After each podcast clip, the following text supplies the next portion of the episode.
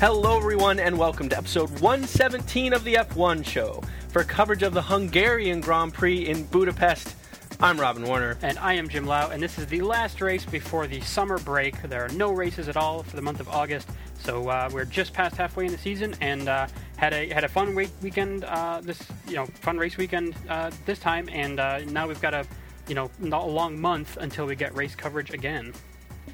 Absolutely, but thankfully we were left with uh, quite the barnstormer, which is always fun and we got to see uh, McLaren back in form in a big, big way. Yeah, that the McLaren coming back on strong was uh, was very cool. But the big, uh, you know, big discussion that's been happening over the past week is all about Red Bull. Red and, Bull, and it's been one controversy after another. Right. Um, you know, first it was the throttle maps that those were, uh, you know, being used incorrectly or you know illegally to uh, kind of uh, aid them as as launch control or as kind of traction control. Um, that they, you know, was you know, sort of deemed not, not really an issue. There was sort of a clarification, but there's no penalty or they're not disqualified or anything like that.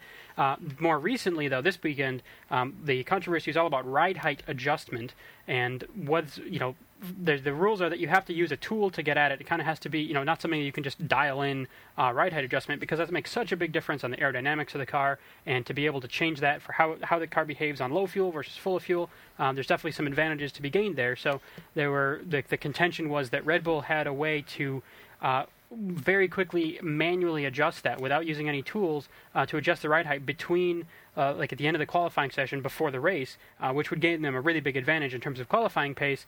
Um, and, effectively allow them to run lower high, ride height much more often right. than uh, other teams. Right, and I think that on, on, you know for some teams it's like okay maybe there's this maybe there's this tool you know maybe there's this this uh, issue maybe not um, but then the fact that you sort of look at what the symptoms of that would be would be really really good uh, race uh, or qualifying pace and you know really strong starts to the race because then the, the ride height is still correct even though the car is not full of, full of gas right um, and that's what we have seen from Red Bull so I think that lends a little bit uh, of suspicion you know yeah it's it's not you know there's not any official uh, blame cast one way or another. There was a lot made of the whole FIA inspectors on the Red Bull car this weekend, but there's always, I mean, every, they do that to every car. It's just sort of this is this is the act of them, you know, actually sealing the car to see if. Uh, you know, it, they can't make any adjustments without knowing about it. Well, Red Bull's kind of been the go-to team to complain about in a lot of ways in the last couple of years, be it flexible front wings, be it you know something trick with a double diffuser,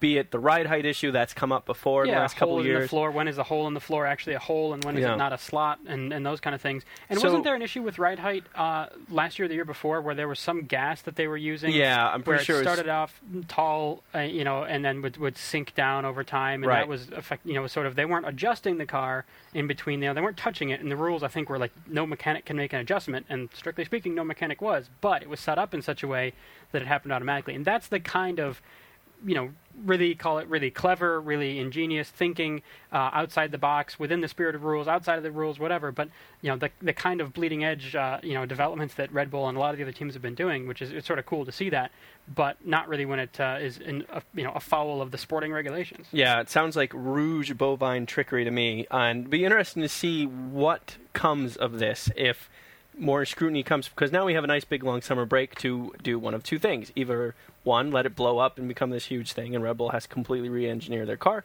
or two, kind of disappears and vanishes into the ethos, and uh, we move on to bigger and better things. Yes, but the to to bring that up to this weekend, um, because that sort of that was sort of Friday and Saturday this weekend is when they were talking about that possibly related, possibly not. But again, the suspicions uh, do kind of look this way. Where this weekend the Red Bulls were not dominant in qualifying. In fact, Mark Webber was out in Q2, uh, and and then there you know there was not this dominating open you know first lap performance that kind of thing that, right. that we have seen. So right. whether that's related or that's just you know the usual other variables that are happening in uh, in, in any given race, you know, we don't really know, but uh, that it, there are you know sort of several things that point that way. But in general, you know, you and I aren't aren't really big on you know taking on rumors and as fact and, and debating right. it from it there. Go, and of, and well, the other side of it is, of course, you know, uh, McLaren came out with a major upgrade. Uh, for Germany happened to be wet, so they didn't really get to take full advantage of it. This was a first dry weekend uh, for them to take full advantage of their upgrade and see what it could do. Uh, Lotus has also been pushing really hard with upgrades, and those were the two fastest teams uh, this weekend. So it could also have been a coincidence. And also, again, Um, you know, the qualifying Webber didn't get out of Q2, and there were definitely some difficulties. But at the same time, we had another very, very tight Q2 where uh, Hamilton would pull out a bomber of a lap, and then everyone else was pretty bunched up. Yeah. So, you know, a tenth or two could have made a big difference in Webber being Q2 versus Q3. So, Right. Except it's just usually they do have they're on the on the you know better side of that tenth or two and uh, and make it in. So speaking of Hamilton, I mean Hamilton really had this weekend buttoned up. Uh, ah, ha, I see what you did there. I didn't even mean to do that. Because Button didn't, Well, he didn't. He was unbuttoned. but he was say. buttoned up. Hamilton, Hamilton had Button buttoned up. Yeah. Yeah. Uh, but But you're absolutely right. He I mean- was fastest in um, uh, most of the free free practices, and uh, second fastest when he wasn't fastest. He dominated qualifying, and uh, you know obviously went on and did very very well in the race as well. So you know his qualifying performance uh, really was uh, 2011 Vettel-esque. I mean, he just he put in flyer laps, not even right at the end necessarily. He put in a flyer lap maybe two thirds into the session, and then and then just sit on it. And then for Q3, not only did he put in a crazy lap that no one could touch, he then went and repeated something even better, three tenths better than that. So he really was in a class of his own, at least through qualifying. yeah, I mean his pole position uh, was uh, margin was about four tenths of a second. Yeah. Which, as you say, in some parts of the grid, that's a huge number of spots. So that just having that gap over, in this case, Romain Grosjean, who was in second place. Um, and then you know behind him was Vettel, and then behind him was Button. So to be over his teammate, um, you know, as, as well as all those other guys, and then yeah, they are pretty bunched up in terms of the, the timing. Um, and uh, yeah, so it, it it all came together for Hamilton, and uh, you know we we obviously uh, you know everyone who's followed the race knows he was able to hold on to that and turn that into a race victory, which is which was great.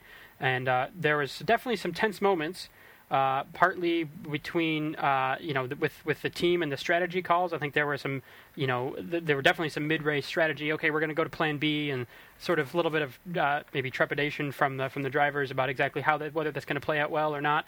Uh, and then also with uh, a late race charge from from Rogro uh, coming up to uh, looking looking pretty racy. Yes, Uh, that, that, that name- makes me laugh that every nickname time. is going to stick. I'm pretty sure. Um, Rogro. yeah. It sounds like a, like a lawn fertilizer. Yeah, or like a hair loss treatment or something. It's oh, like, oh yeah. just take Rogro. Oh and, yeah. You know. Yeah, that's a good one. I've been taking Rogro. Can you tell? Yeah. So, uh, you know, it's the the Lotuses though really really uh, came together. You know, came together well for them. I mean, Kimi was fifth in quali, but uh, through some just managing the tires well, you know, calling the uh, the, the strategy well with his team, and uh, and just outright pace, uh, was able to get up there and. Um, you know, had a. I, I guess the best part would be, uh, uh, you know, when he actually, you know, nearly collided with his teammate, but um, where just you know the the Lotus car for whatever reason just uh, did work really well, and uh, with, with Kimi behind the wheel.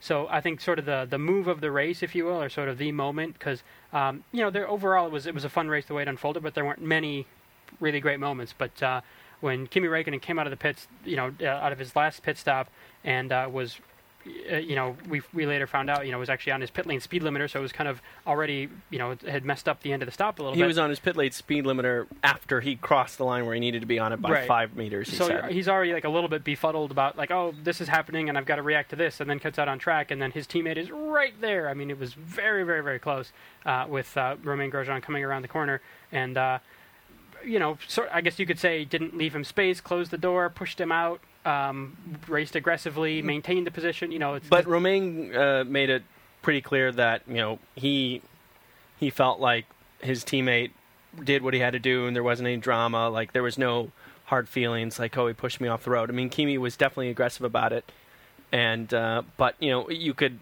also say that Romain was aggressive about it, but they didn't hit each other, and uh, uh, they both ended up on the podium. So you know I don't think anyone was too upset at the end of the day. right. And I have to say, you know, leading into Friday and Saturday, you know, I watched, I watched free practice two, and I watched um, obviously qualifying. I, I thought Hamilton was just going to completely, completely run away with this race, Right. and it was amazing how tight the race pace was. Yeah, it was it, it was interesting because uh, it you know and it looked like also Button um, who was basically holding on in third after the uh, after the opening you know couple laps and everybody Got it. Well, got around Vettel. Right Yeah, didn't didn't hold third, gained third. right uh, yeah, you know, got around Vettel in the start and uh, and was able to hold on to that for a while, and then even cycled through the pit stops. It was in third, um, and then you know, was looking really really good for like, okay, yeah, Hamilton is, is owning this, and he and he was for you know the, for the opening bits of the race. I mean, he had a good margin, and, and it was it was going together well. But I guess the uh, the tire wear didn't didn't quite work out how they how they wanted it to, and uh, you know his his pit stops were fine. It wasn't any any glaring error, but it's just sort of I guess the overall strategy uh, just you know you know didn't quite get him you know keep him on the gap that he wanted, um, or the way that the the, the Raikkonen you know squad with uh, with with Lotus just came together.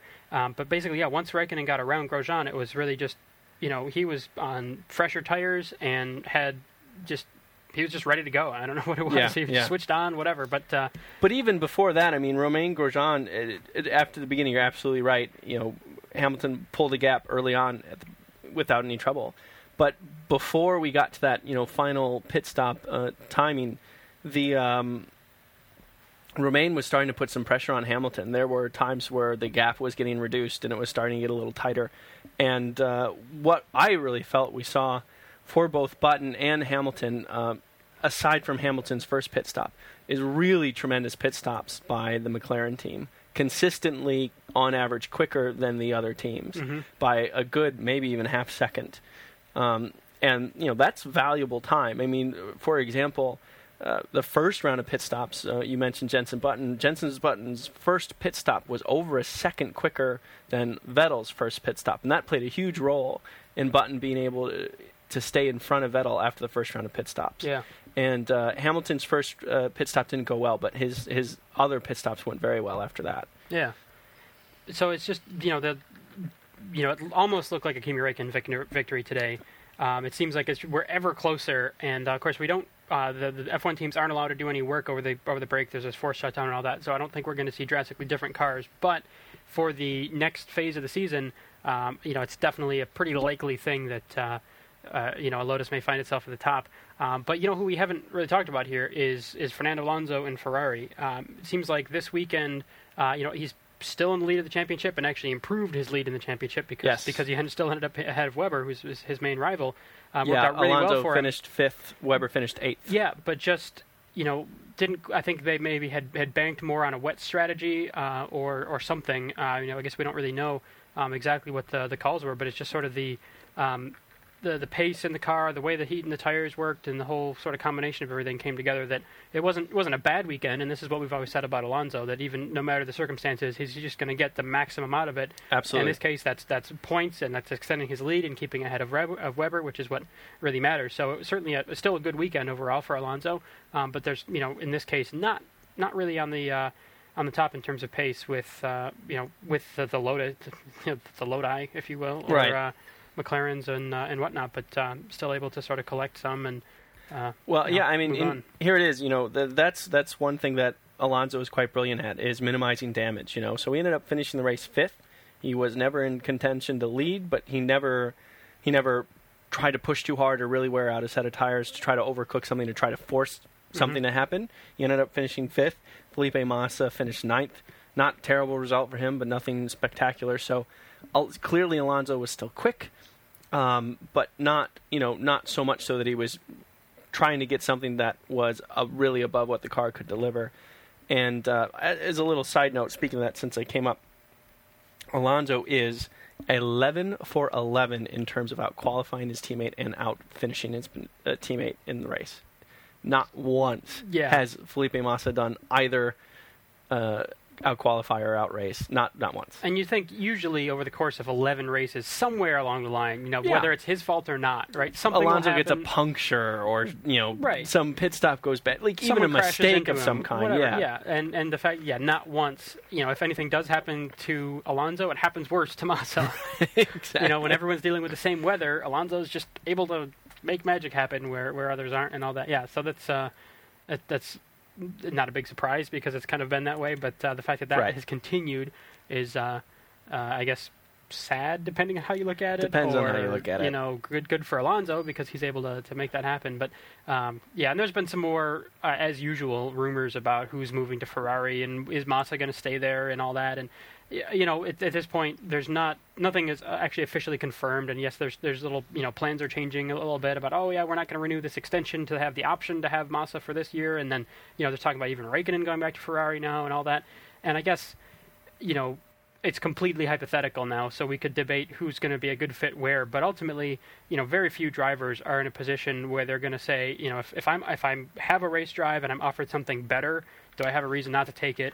Or if I don't have a race drive and I'm offered a race drive, I mean, if there's not a lot of like, oh, he's never going to race for this guy. I mean, there's a couple Right. of pairs of like, okay, you don't imagine that Alonso and Hamilton are going to be back together again and that that's going to work well. There's a couple of little things, but otherwise, the speculation is, I think, just that, and there's not a whole lot of merit to is this going to happen or could this happen? You know, in his interview, you know, Kimi Räikkönen was like, yeah, you never know what's going to happen. I mean, he's not Right. going to, you know, deny any opportunity, especially if Ferrari continues to look really, really good and there's an offer there and there's, you know, money and it can't be that bad being a Ferrari driver, right? Well, and Perez's name has been mentioned again as well, and it's interesting to me because it really depends on what model Ferrari wants to follow. Ferrari's always seemed to stay true to the lead driver, backup driver model, at least for a while, and I just have a hard time believing that they could seamlessly go to a model where they have two drivers that expect to both be able to go for wins and championships and have it be a fair game. You know, if, if either definitely if Hamilton were to make that move, but Raikkonen as well, they would neither of them would be very interested in just being a supportive role. Like I, I think both of them would be reluctantly willing to take that role if it was clear that Alonso was way ahead yeah. um, to help for that season, but certainly not as a default. And on top of that, let's put it the other way around. What if Raikkonen or Hamilton got in that team and they were the ones doing well? Would Alonso be willing to play the supportive role? And Yeah. that one I have a really hard time believing. So that uh, so Ferrari, if they were to make a move like that, they would have to consider that end as like, well, what fundamental philosophy are you going to have as a team? Which makes me think that they're much more likely to go with someone like Sergio Perez Yeah. whom they can say you're still young, you still have things to learn, so on and so forth, blah blah blah. And then, yeah, once Alonso moves on, you'll become who knows. Yeah, Right. so that does make a, a good amount of sense. But otherwise, you know, there's been, uh, you know, Hamilton where he's going to be end up, and all these kind of things. There's been a lot talked about, and I I think overall, you know, maybe some of these deals, maybe you know, talked about over the uh, over August, and we, we may know more in the coming months. But uh, Well, it's fun to talk about, but to just really, it doesn't matter until But it doesn't matter, exactly. announced. Because you know, there was this whole big thing with with Webber, and oh, they're not going to renew his contract, and oh, wait, you know, no, they did. He's at Red Bull again next year. It's Right. like okay, that whole thing, all the hypotheticals became a non-issue because you know, there they go. Um, so uh, another part of this race um, that I want to talk about is uh, is the start, yes, uh, which you know isn't didn't end up being a big factor in terms of who won or anything, or even really you know the, the whole strategy, but. Uh, sort of a definitely confusing and sort of uh, strange start to the race, uh, sort of lack thereof, right? So, um, near as we can tell, the sequence of events is everyone comes around the formation lap, comes into their grid spots, but uh, Michael Schumacher is not in the right spot. he was looking for better parking for the old country buffet, couldn't find it. He thought there was seniors special parking, he was, and he was like, "Oh, I think he I had his silver savings card with him, I and he I thought that spot was up there. I'm going to go for it. No, Right. So, which we didn't really see on TV because they were sort of showing you know the wide shot of like everybody lining up. So we didn't see where he was if he was just like a couple inches outside of the box or like in completely the wrong spot or whatever. It looked all okay, just graphically. Um, so. Because then they were sort of waiting for the green flag, and then the guy, and then the, the guy comes across the, the, you know, behind the field of cars with his green flag, but then kind of stops halfway through, waving the flag, like it's like, oh, everything's good. Oh wait, no, maybe it's not. Yeah, so it it's was sort of just- this weird miscommunication. And I don't know if that was the case or not. Like I almost, you know, they the announcers on speed kind of suggested that they the guy was waving, then he stopped. But the second time around, he kind of waved it in a similar way. I think that guy was just kind of like That's just how wonky he, at how waving flags. yeah, flags. So I, I way, have a feeling Charlie Whiting spotted something himself. right. So um, with that, and of course they've got you know GPS and all kinds of other information. You know they've got the whole mission control of uh, of you know everything, all the race data coming in, and they, they have a lot of information there. Right, right. So then um, uh, the Schumacher looks at his, the temps on his car are you know are, are sitting way high, so he's not in the right spot. So the whole grid is sort of piling up there, and they're all standing there waiting. And of course, these cars don't like to be sitting there stationary with no air moving across the radiators. So um, he he switches off the car. I, you know, I guess he says out of some confusion about, or like partly to, you know to save the car because it's getting really hot. but sort of a miscommunication about oh, I guess we're not going to start, so I'm going to switch off the car to save the save temperature so the thing doesn't blow up or whatever. Turns out you need a Gold Savers car to get that parking spot, and he had to Yeah. move back a couple of So- spots, and then he was angry because the buffet was only supposed to be seven ninety nine. It was going to be eight ninety nine. And he doesn't want to seem like a real cheap guy, but he's like, it was more than I was looking to spend on the buffet. Exactly. So, so then the whole rest of the field I pulls mean, off to do they another have a good installation. roast. Come on now. so the whole field does does a whole a whole other installation lap, with leaving Michael Schumacher there, whose car is now off, and they have to push it back. And so then it, it's like he was going to start from the pit lane, but then he, he left the pits. So I don't even know if I no, he did start from the pit he- lane. so he did. So he didn't come back around because the whole rest of the field did that. So he did one. Oh no, you're right. That's right. They did that. You, no, you're absolutely right. He did get sent off again before the whole field came around, so he was just kind of back there somewhere. Right. So I, it was like uh, sort of a half a lap. I mean, I don't know if he made it all the way back around to the pits or Yeah, not. the It whole was thing just, was It was just kind of weird. But anyway, so they, they started the race on the second go around. So he was gonna be 17th. It's not like he had a phenomenal starting position. Then all of a sudden he's dead last, Right. and maybe not even with the group. Right. He's like a half a lap behind. Not even like, oh, all the cars are gone. Now I'm here. It's like I've also got you know t- two miles to Did make he have to pass the medical car? Yeah, I don't know. I don't. That, that's a good question. uh, I mean, he may have made it back around in front of. I don't. I don't even know. But um, then, uh, you know, so so that's already happened. The rest of the race is going on. Then it turns out he was speeding during going coming back into the pits. So then he's got a penalty for that. Well, so you're, you missed a step. So he he went back in and did a tire change early on Yeah. to be right with the regulations. Like, okay, so we switched from the Right. soft to the primes. That way, He's that like, this race is already in right. terrible shape. I Let me well adjust my strategy Yeah. and see if I can go long on the first stint, make up some ground. And uh, so he sped in the pit lane when he did that stop. So that was his second time in the pits already. So then he had a third time in the pits. Was it a stop or go or just a just drive drive through? through. So he had a drive through penalty because of that. So it just really came unraveled. Yeah, I right think. at the beginning. and uh, and then it sort of stayed that way. I mean, he ended up you know making a couple of positions up, um, but then eventually just retiring. Retired early, finished 24th again for the third time this season. So yeah, it's, again, it's you know arguably not his fault because it's not like it was just a really poor driving performance. It was some miscommunications, possibly something wrong with the car, and uh, and then just the general like. Once it's gone pear shaped like that, just you know, getting everything under composure. I mean, I guess the pit lane speed thing was probably some stupid little thing about switching, you know, the limit around at the right time or whatever, something that just went a little bit wrong. But Definitely- obviously Schumacher knows how to do pit stops, but just once it all goes goes screwy, just went wrong. So uh, it was actually Mercedes' worst qualifying performance since Valencia 2010. I happened to to read that uh, it was you know. Uh, like you said, Schumacher legitimately qualifying 17th. Just uh, that's you know out in Q1, um, just the, with the way the time stacked up at the end, and and, uh, and he had he was on Not out lap in Q1, Q2. Right.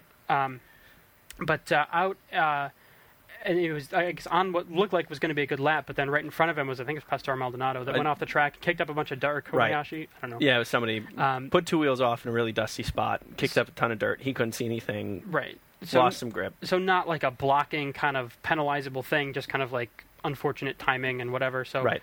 just yeah, the whole weekend I guess is sort of a write off for Schumacher. But you have to say too that it's. I mean, the whole weekend definitely a write off for Schumacher, and I think Schumacher is. I, I'm. I'm. My argument, at least thus far, is that Schumacher has been the unluckiest driver um, so far this season.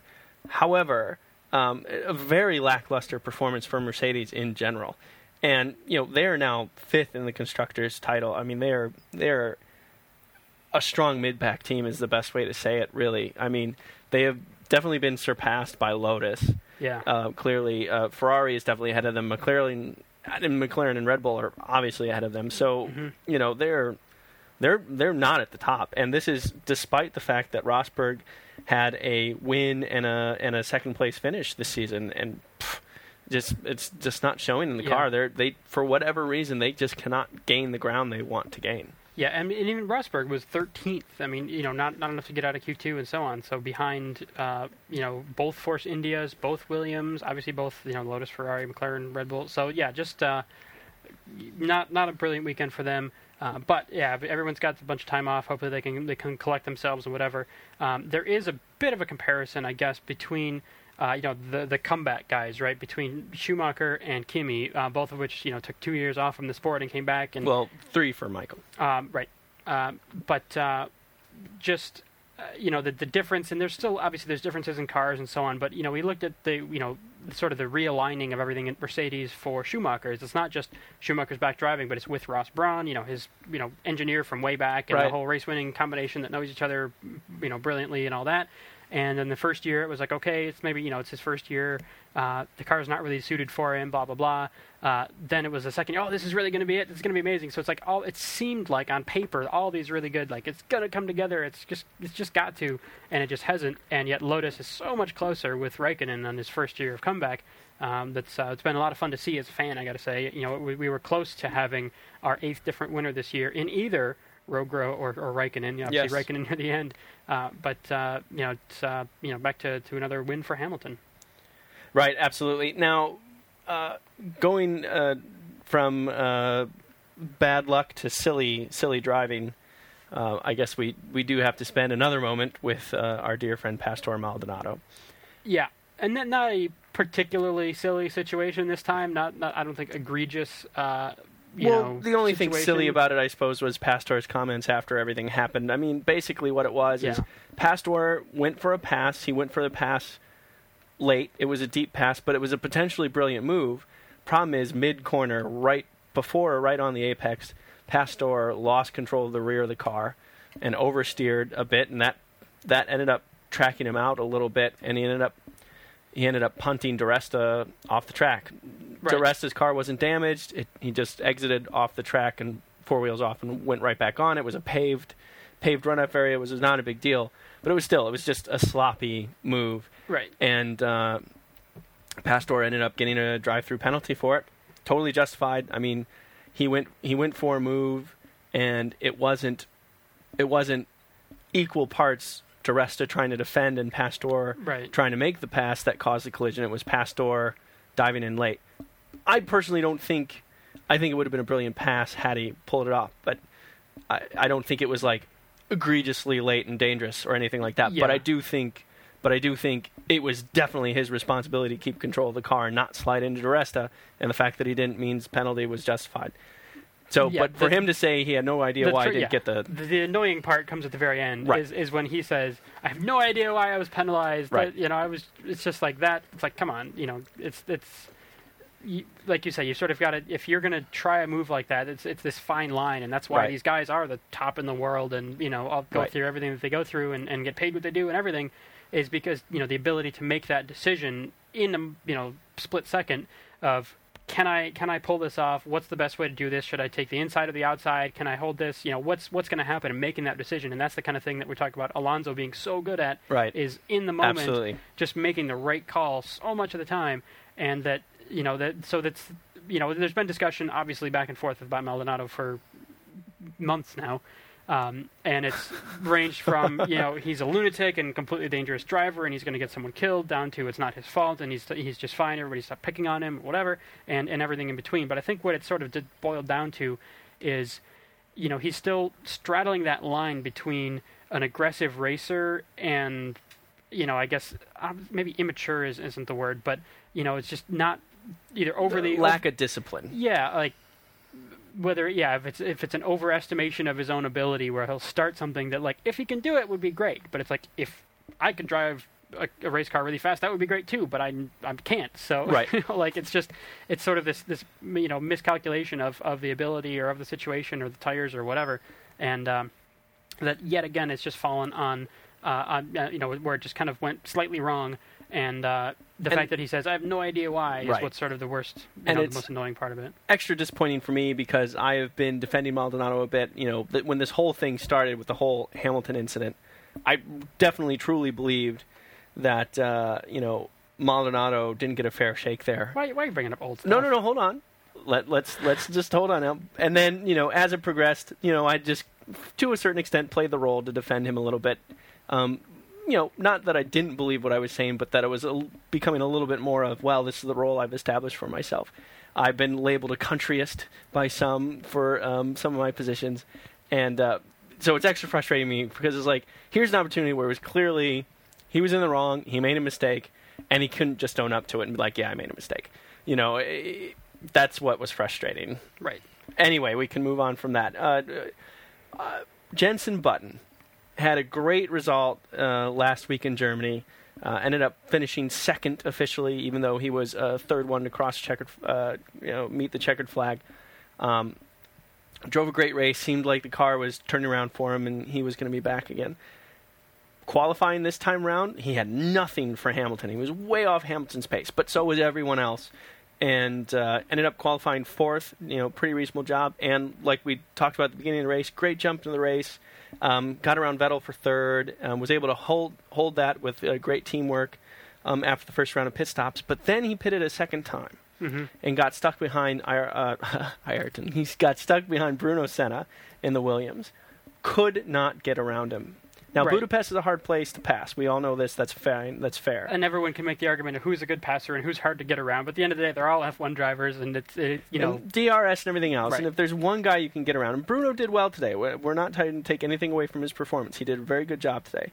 Um, but that to me was a little bit defining. It was like Jenson still isn't quite because if he was really on his game, he could have made he could have made his way around. Or so is it Jenson and his, you know, how his his onness to the game, or is it, you know, is it still because there were a couple of front wheel lockups. You know, if it was still some some of the, you know, it's like the, the update, of course, has helped, but it's not like it's just a, a binary switch and it's like this is a problem and now Well, it's not a problem. This was they were fighting for seventh, not fourteenth, when all this was happening. So that alone is So an yeah, improvement. already it was, and that was just after the pit cycle. But it, it just, you know, and, and then eventually Senna pulled off, and, and you know Button was able to, to move forward a little bit. But it was just he was stuck behind him for so long, and the, you'd think with the, the delta that was that was there between their lap times that he would have been able to find a way to get around. You Yeah. know, we've Mhm. got KERS, Durs, Turs, and whatever, um, and it's just it's still it was very frustrating because that was sort of that was the whole strategy for Button at that point was I'm going to go into soft tires now. I'm going to I'm going to make this happen, make up a bunch of positions. Right. Um, it's going to be great, and he just ended up stuck behind uh, Bruno, who's also on the harder tires. Yeah. So it's like Right, sort of a double whammy that it's a sort of you know a lower caliber of car.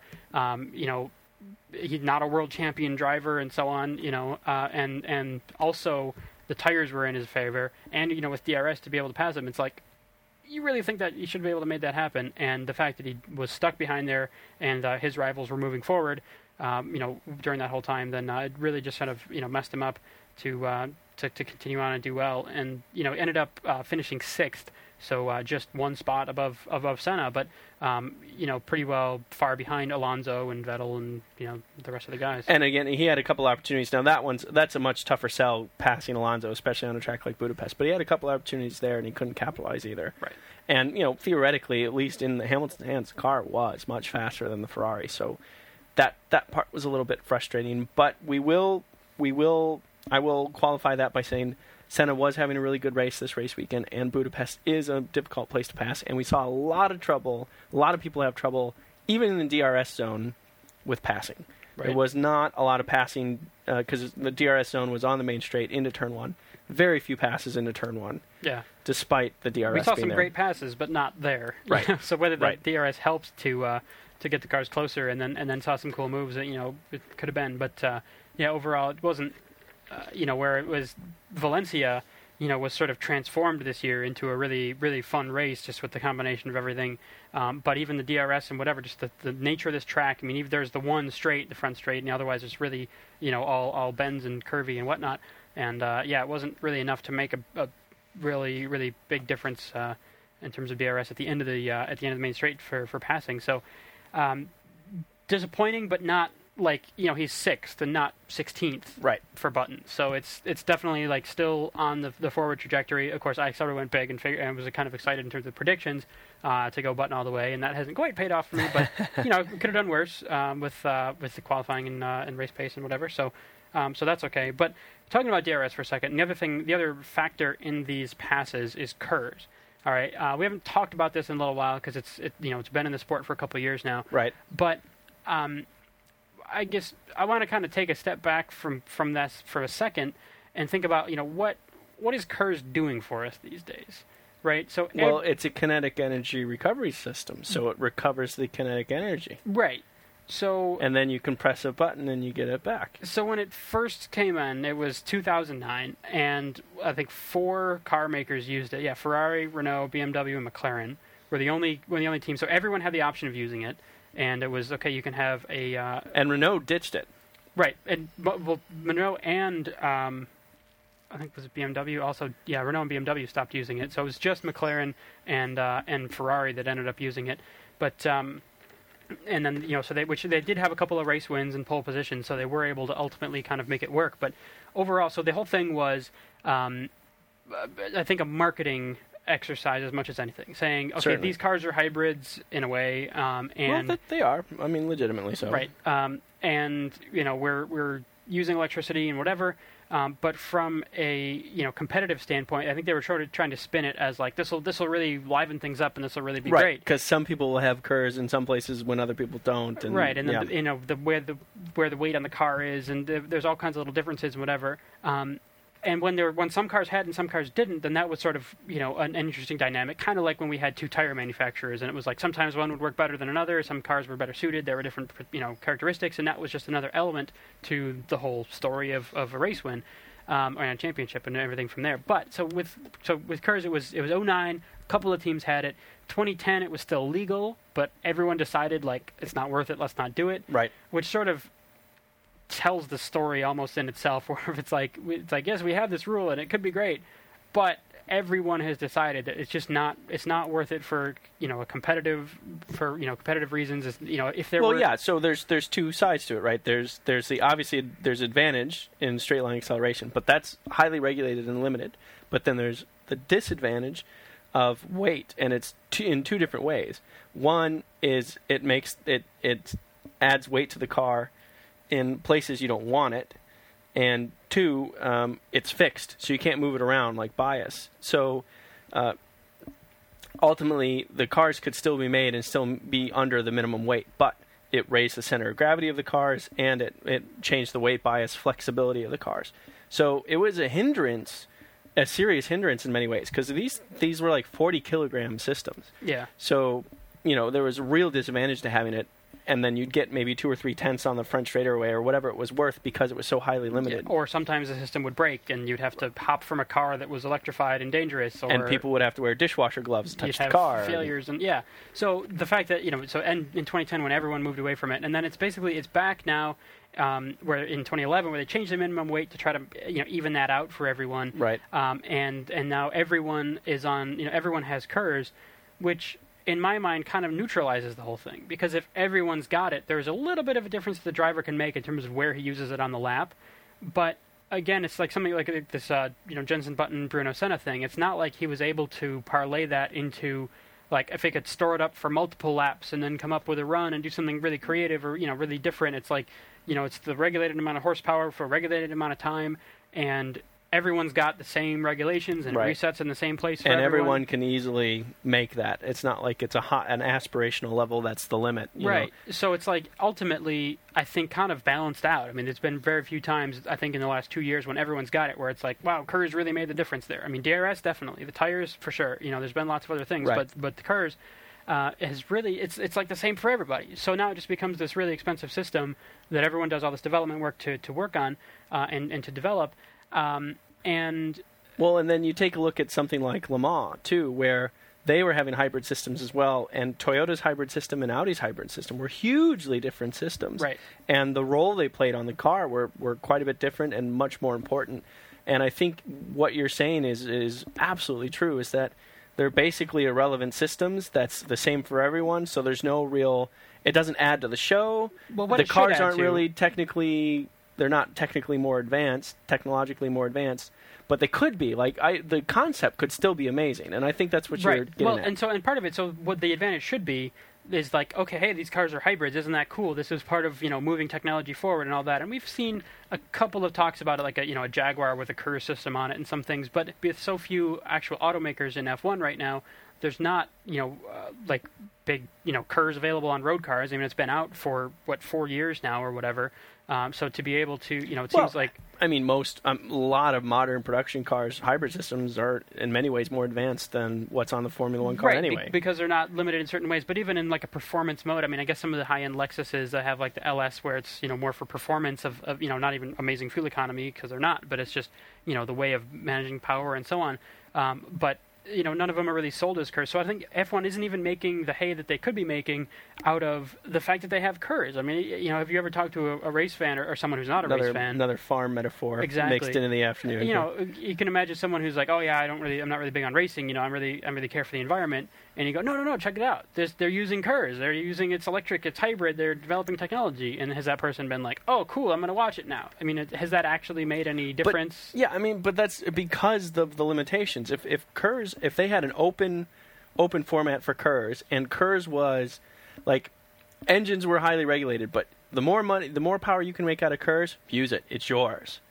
That would be really incredible. Because then, yeah, then I think you would you would have innovation, and back to the point where like we used to have with engines, where it wasn't a freeze of engine technology. It was like try if you can get more out of this fuel, then go for it. And Right. sometimes it would work and it would be amazing. We'd have disparities. People would have would, would have development that would catch up. Sometimes things would go terribly wrong, and that was part of the game they had to play was trying to manage that. So if we were back to that, but with KERS, where it's like, hey, you know, we can we can generate more power, but we have to change the way our brakes work, so we lose a little bit of time there. But we can gain it back on this other place. You know, it changes the dynamic of Right. things. That that could be fun, and also. and, and some teams might say, I'm going to take an extra 200 horsepower for short bursts of time, and other teams might say, I'm going to take an extra 50 horsepower for the entire lap, Right. or whatever. I mean, like you, So you could see those different types of strategy calls yeah. being made as well. So But it seems like right the way it sits right now. I guess we're we're in agreement on the way it sits right now. Is is that um, you know because of the limitations that it has and and because of the way it's being marketed, or I think not really being sold as part of what's cool about F1,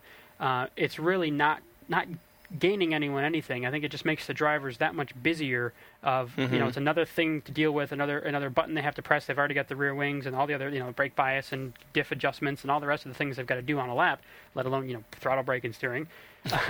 and uh, and and so it's, it's these more buttons to press, more stuff to manage, another system that can break, and and yet you know we can't really innovate in that area. Right. And is So it making the environment better? No. Is it making the racing better? This is what you're saying. No. Is it making uh, Formula One more visible to the general public? In at least in the United States, no. It's not serving any practical purpose. It's just costing people money. It's just adding weight to the cars. It's not really adding any value anywhere. Yeah, I mean the the environment issue is is really interesting because you know a much bigger impact to the overall you know carbon footprint or environmental footprint of of uh, an F1 race or uh, you know any event um, is you know is like all the fans driving their cars like you know 100,000 people descending dirty, in dirty, dirty fans. Um, is so it's like the, the actual you know 24 cars going around a racetrack for two hours is is one part of fuel use, but then all these other cars, you know, when you think about a, a, race, especially here in the U.S. with all the RVs and these giant rigs and Yeah. all the stuff that's going on, and, I, and I've read that you know the Tour de France actually has a much bigger carbon footprint than an F1 race because so many people drive across the country or drive from wherever to go you know be along the lines of the stages. There's so many people that can spectate across around the whole country of France right. that uh, you know that all these people just driving normal road cars that get whatever economy you know it's a much bigger deal even though yes the actual competitors are riding bicycles and they're great for the environment so and just, yeah, you could. I mean, you go So- the other way and say Bernie Ecclestone's private jet probably uses more fuel than Right. the entire Formula One race does. and, and that is something that you know if, if F1 were to make a push with you know the way they have the the uh, the money with the circuits and everything right now is, means that you know as a track owner is really not a lucrative position to be in at all. You're in this weird balancing act of like F1 needs millions and millions of dollars to say I'm going to have I'm going to hold this race here. I'm just trying to make up whatever money I can on ticket sales and, and telling selling T-shirts and just trying to get a percent of a percent of whatever. But a lot of these places are losing money and only supported by local governments and all that. But if uh, if you know if, if part of the F1 push in, in their image were to say, hey, we've got this track and we've we've helped we've worked with the track to you know get really good fan access, you know, really good public transportation, so everyone you know we can we can really cut down on these things. Port Imperial Street Circuit. right, I mean that's a good one. That that's that that's a very good point. And uh, Check out our video on YouTube. yeah, really, visit YouTube and uh, read all about what we say about that. But that's a good example because that's something that can change the way a fan sees it. Is not it's this huge cluster challenge of traffic. I mean, look at Silverstone this year for an example. Right. You know, how many more fans did they get that are going to say this was amazing? I want to do this again, or how many people are like, wow, that's not worth it. I'm going to watch it from home next week, next year. Um, versus uh, saying, you know, hey, this this is actually something that's helping the environment. It makes it better for fans. You know, it doesn't change the competition on track, but neither does KERS as it sits now any- either. And uh, is it really something that kind of I think would, would make some sense. Yeah, agreed. So, uh, it was a fun little uh, conversation to have about that at the end. I mean, nothing really specific. Um, uh, kind of that more the just another build up of what is this system really doing? Now, there's 2014 rules coming and an opportunity to make KERS way more relevant. Um, you know, in terms of the environmental impact, I completely agree with you, Jim. But in terms of like, okay, well, if we have this KERS thing, how cool can we make it? Well, there's still lots of potential. And uh, you know, I think uh, the Le Mans, uh, the Le Mans model is something worth looking at in terms of like, okay, let's give them. There are some rules, like for example, uh, Audi uh, made their e-tron an all-wheel drive car, Right. but uh, Le Mans said, okay, well, you can't use the front wheels until you get to above 67 miles an hour. I don't know why 67, but you know, it 67's 110 kph, but I don't know why they picked 110 Right. but for whatever reason they you know said that but so you can still restrict it but that wasn't enough of a restriction to keep Audi from trying to develop something cool you Yeah. know so So it was like, still do something cool. We're going to make sure it kind of doesn't give you some unfair advantage or whatever, but it's still cool in a way. And yeah, so for 2014, um, KERS will be going from uh, 160, or will, will increase um, to, it'll be, be doubled from 80 horsepower to 160 horsepower in terms of the boost that they give.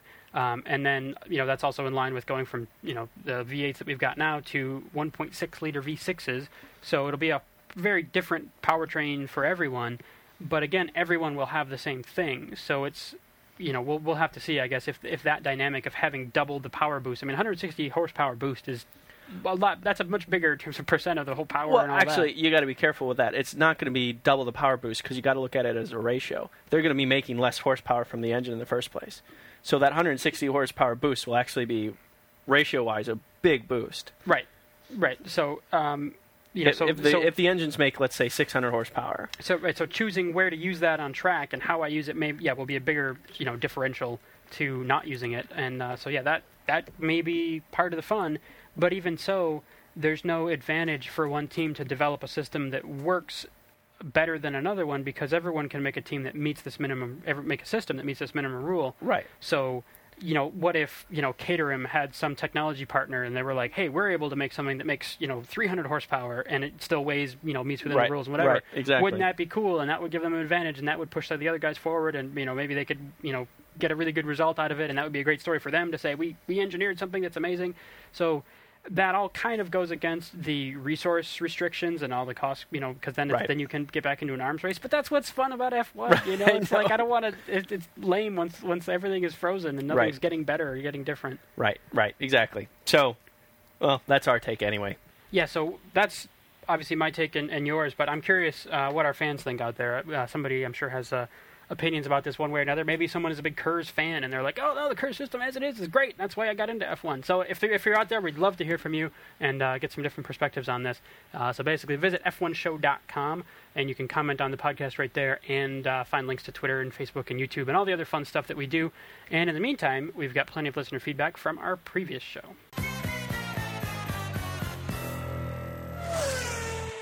So yeah, we actually had a bit of a debate going on on F1Show.com. Thirteen comments on uh, episode 116, and it was a little bit of a debate about uh, the whole Vettel pass-on Button, the legality of it, and the whole thing.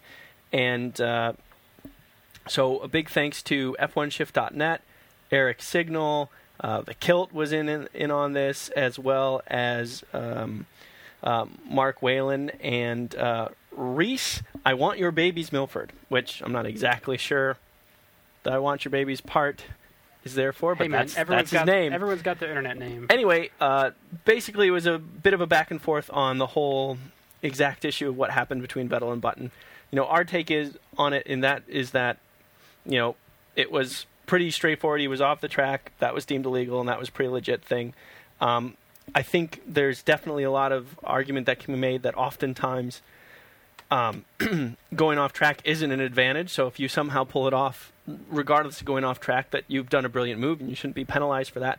But in this particular case, since it was a uh, um, uh, it was a race with uh, weather, because it's a paved um, because it's a paved uh, runoff area, and because it was coming out of a hairpin, there was actually definitely an advantage of being outside that line and able to accelerate the way it was. That's that's our take on it. But either way, it was a great discussion, and uh, we full and fully encourage those kind of debates. And we all always like to remind everyone to you know respect each other as F1 fans in general, and uh, you know not to worry too much about getting mired in the details.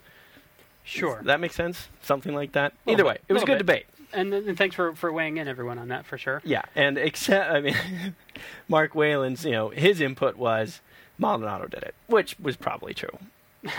Well, yeah, fair enough. Um, we also had an email from Lori Jordan, who responded, replied to our Taste of the Race uh, call out. She said she was so inspired uh, by Josh Anderson in the previous post that we did about Taste of the Race that uh, she had to look into her own Taste of the Race for Yes. Germany. And uh, again, I can't check F1 show emails without getting really, really hungry now because these pictures she sent, it looks amazing. So it's all it's, it's all this German food. So she's got uh, you know brisket with like you know these potatoes and cooked in beer and and all you know this boiled cabbage and sausages and all all, all kinds of stuff that just looks really, really good.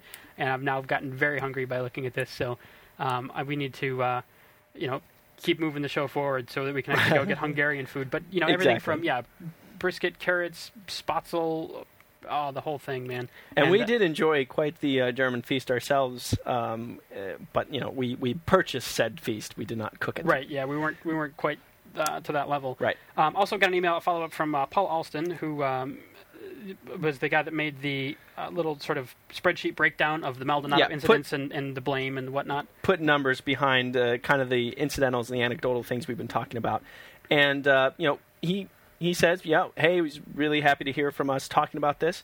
And uh, the, so the one thing I do want to clarify because I don't think that came out terribly clearly. I certainly in no way was trying to suggest that. Uh, Paul Austin or, or anyone was like willingly trying to bake bias into what I'm they were sure doing. you said that everyone in the UK was was subpar and really taking not as- good as taking people. aside my countryist positions I think that's on what like you were saying. what I was saying is that everyone built into just how they do things, the way they do them, has built-in biases. It's not a willful thing. So my point was is that that there's there's built-in biases in charts like that, and like to do like a truly statistically relevant chart, you know, takes a lot of effort and a lot of like random things. Because a good friend of mine does a lot of this stuff, and it's like to do it really properly takes Well, a lot if, of if you effort. can with this because it's assigning blame and ultimately the decisions. This is not like we change this component for that component, and is there a difference, or is this a scientific study about how a drug works or something? It's this is, you know, what was going through in this guy's mind and what was going in this guy's mind. So I don't know if there is a completely unbiased way,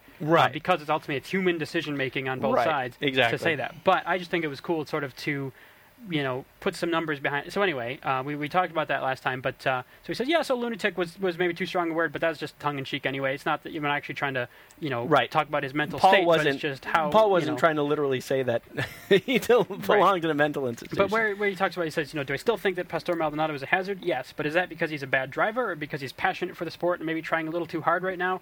Time will tell, and I think that's really the the key that uh, Yeah. you know we're talking about. Is this is is this not necessarily this guy is dangerous, get him off the roads, whatever. It's this is just sort of like he's still finding that balance, and he and his team, and if his sponsors and his team are still happy with what's going on, then that's the deal. If uh, you know it becomes a, a bigger issue and and whatever, then maybe things will change. But that uh, you know that's that's sort of maybe this is this is his style and he's he's figuring it out um, and uh, and goes on from there. So uh, you know, thanks for the, the email follow up on that, and uh, you know, I, I do think it's uh, you know a, a fun way of, of sort of part of what we do is right is take whatever information we have and distill it and chop it up in different ways and try to learn what we can from it, and uh, that's all part of the fun. Yeah, it's amazing. And then, of course, on the Facebook page, things are continuing to be amazing there, and it's it's a party basically.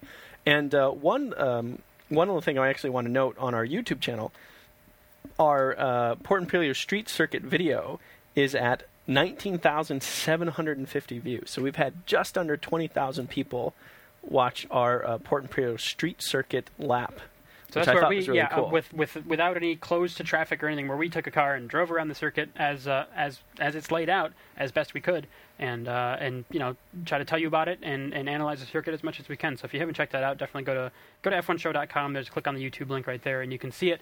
And uh, yeah, it'd be cool to get over 20,000 views with all that, and uh, you know hopefully people uh, like what we're doing there. And there's also the outtake reel and some other fun stuff on there as well. So uh, if you're looking for us, us being goofy, reel. whatever, there's uh, all kinds of fun stuff. Um, but I know you're probably excited about predictions. I'm not quite so excited, but let's uh, let's let's get those get those going. Let's do it.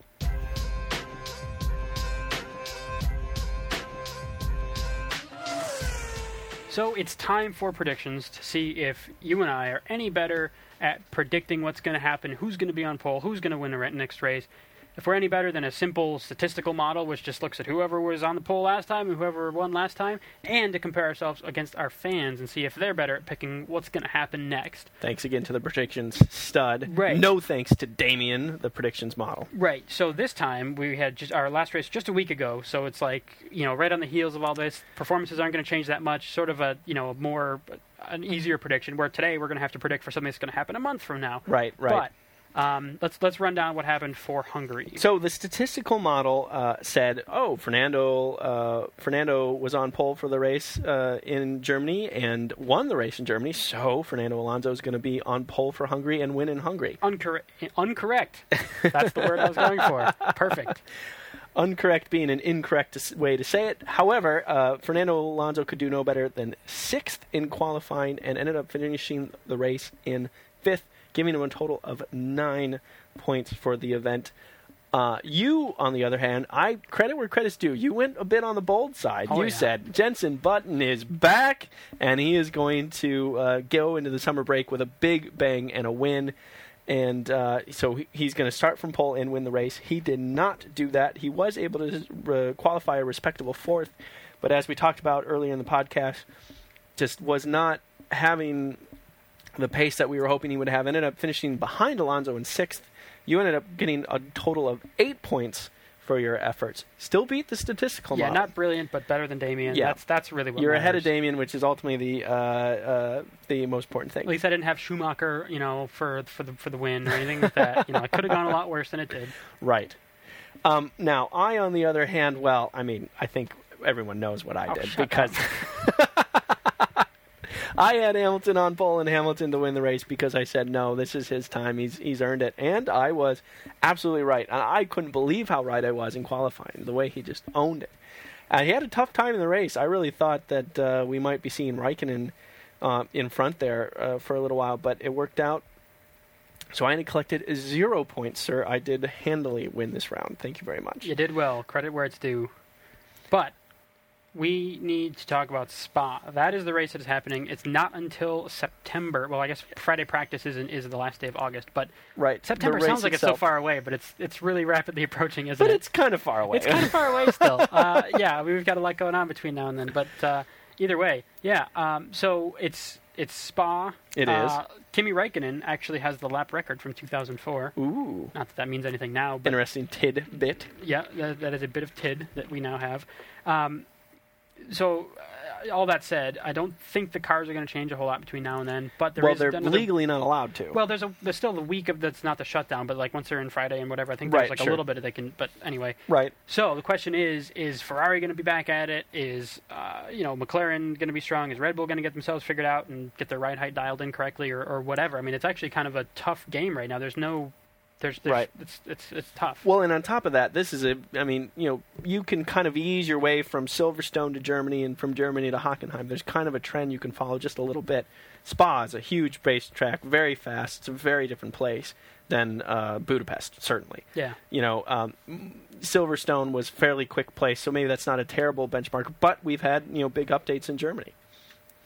So where where are you thinking? Michael Schumacher. No, I'm just kidding. Um, don't put me down for that. So here's the thing: Damien says Hamilton, Hamilton. right, which is not a bad call. I, uh, but one never knows. Wait, wait, wait, wait, wait. Stanley, Sydney, Stanley, third? Sydney, the stat model, Damien. Damien. It's it's Damien. Yeah. Well, we, he, I mean, that's his full name. We know him as Damien. right. Him being Excel We're, we're we're tight like that. yeah, we're not like the best of friends, but yeah, I mean, we, we you know. It's love hate. Yeah. Anyway, um, I mean, I'm, I'm I'm feeling pretty good about Ferrari though, and of course that means Alonso, not Massa. Um, Right, right. but I don't know if well enough to actually uh, to actually You- call You're not that. quite there to commit. I'm Can you go sure. bold two times in a row, Jim? Button was properly bold. I give you credit for that. Yeah, would it be bold again though to do to do Button again? I mean, I kind of want to be It uh, wouldn't. No, I mean, I mean, it wouldn't be unbold. I mean, because unbold. it would not. Not. that is incorrect, my friend. no, uh, it wouldn't. It would still be because I don't think he's in a lot of people's minds as like a top runner at the moment. So, but I mean, the McLaren car has proven to be strong yet again, at least in you know certain circumstances. And Button was stronger than Hamilton in Germany. So it's not a. I mean, it's it's reasonably bold. I'd say reasonably bold. I would say reasonably bold. Of course, that doesn't get me anything. I mean, I'm either it's either right or it's not. And you seem to no be you seem to be wanting some kind of acceptance from me in the boldness, so I'm well, trying to offer you some. Well, thank you. I appreciate that. I, this is this is one of the harder. This is the hardest prediction I can remember going because, because it's. I really don't think Red, we've seen the last of Red Bull. I don't think they're just going to fall off the map here. well, fall off the engine map. Oh, ho ho, hey oh. Maybe they will. Maybe the ride heights. Uh, maybe they're going to fall off because the ride heights aren't right anymore. You That- know, maybe it's going to blow up. Maybe Christian Horner's been cheating this whole time. Yeah, They're oh, gonna be kicked out of the taken sport. away, yeah, they won't. Then then we'll get lots of If, by the that. way, if Red Bull is kicked out of the championship and you predicted Red Bull, you're just toast. We're not letting you change. so, I don't think they're going to get kicked out of the championship, but who knows? Weirder things have happened. Um, that said, spit it out. yeah, I, phew, um, I like I like Jenson for this again. Nice. I'm gonna go- wow. I'm gonna go You- medium bold. You're gonna go reasonably bold I'm gonna go here. like kind of Chex Mix bold, like bold party blend. You know, like not real bold, Chex Mix, but a little bold. bit bold. Uh, Your turn. you're wrong. Okay. This is the time for change, and as uh, David Matchett uh, so David eloquently Matchett. Whatever, not even Steve. Matchett. Okay. As Dave, Steve Matchett so eloquently said, Kimi Räikkönen is coming. Uh, Kimi Räikkönen, the Iceman, is going to win in Spa. and who's going to be on pole? Kimi Räikkönen. Oh, He's going to win from pole. there you sir. go. You that that's bold. I got to say because that is that is a winless team right now. That is a winless team, but uh, I, the combination of their strong performances in uh, somewhat in Germany and definitely in Hungary, and the fact that it's Spa and Kimi, I like that combination. I, I'm I'm going to go for it. Well, you're wrong, my friend, but I, I appreciate you're going bold, and we'll see. So I it's was- another, yet I another was- time where something. I was ha- told I was wrong a week ago. I, I just- I don't know if I actually said that. I think I'm, you know, the Hamilton is is a, is a pretty strong uh, deal. But Well, now the Hamilton being a strong deal is that's Damien might have Damien. chance. I mean, because right, maybe not. I mean, we never uh, know. Hamilton has also crashed out in lap one at uh, at Spa. This is very true. So I you mean, know, and to be fair, I mean, I, I have a little bit more of a cushion than you do here. I mean, I have 114 points total. Um, you have 128. The stat model has 146. So we have both of us a little bit of a cushion here. right. You've won this game four times. I've won it five times, which is kind of neat. And uh, the stat model, Mr. Damien, has only managed to win three times. Well, there you go. So that's our prediction. If you haven't yet made your prediction, go to the Facebook page, which of course there's a link to from f1show.com, and you can click who you think is going to be there. And uh, yeah, we're we're both outside the top 10, but not not terribly far. You're actually in 13th place, which is quite good, Yay! and well ahead of me in 21st. And uh, the stat model is in 26th place overall out of the uh, couple hundred people I think that are actually uh, doing this on the Facebook page. And a quick shout out to Darren Bowden, who is in first place and uh, and hanging on to it and doing very well with his predictions. So we are uh, going to make an attempt, and we're announcing this um, with just the tiniest bit of trepidation. We are going to make a very strong attempt to do a show during the summer break. Right. Exactly when we're not sure, but we're really kind of anxious to uh, really stretch the legs of the statistics, the statistics we've been doing all year, and uh, give you a mid-year teammate driver review, which is something we've been actually been talking about a little bit since June. So uh, we're hoping that's going to work out. We haven't quite sorted out when that's going to happen in our schedules yet, but we, we want to make a serious attempt for that. So hopefully you'll hear from us sometime in August, even though you won't hear from Formula One Right. until September. So the bottom line is stay tuned, especially when there's no other F1 news coming out, because we will give you some cool stuff to talk about, and it should be a lot of fun. Absolutely. So just yeah, definitely uh, subscribe to us on iTunes if you haven't already. Um, also, I guess a quick mention: I found another website. If uh, if you have any friends that are interested in F1 but are, are anti iTunes, and I know those people are out there, then uh, there's a site called Podbay.fm, which is a totally free service to use, and it gives you an interface. It's actually a lot like iTunes, but it's all in your web browser. You can find podcasts, including the F1 show, of course, Yep. and listen to them right there. So uh, if you're you know out on, on the road somewhere or whatever, don't have your normal computer, or someone that doesn't want to use iTunes, then definitely check it out because uh, it's a cool way to get podcasts. And you know there should be no, I don't want any technical reasons for you guys to not listen to us and to uh, to spread the word. So uh, that's just another way of, of getting at us. But stay tuned. Uh, any, any new episodes will always show up in the usual spots on f1show.com and Facebook and all that. And until then, have a good summer break. I am Jim Lau. And I'm Robin Warner. Enjoy your August.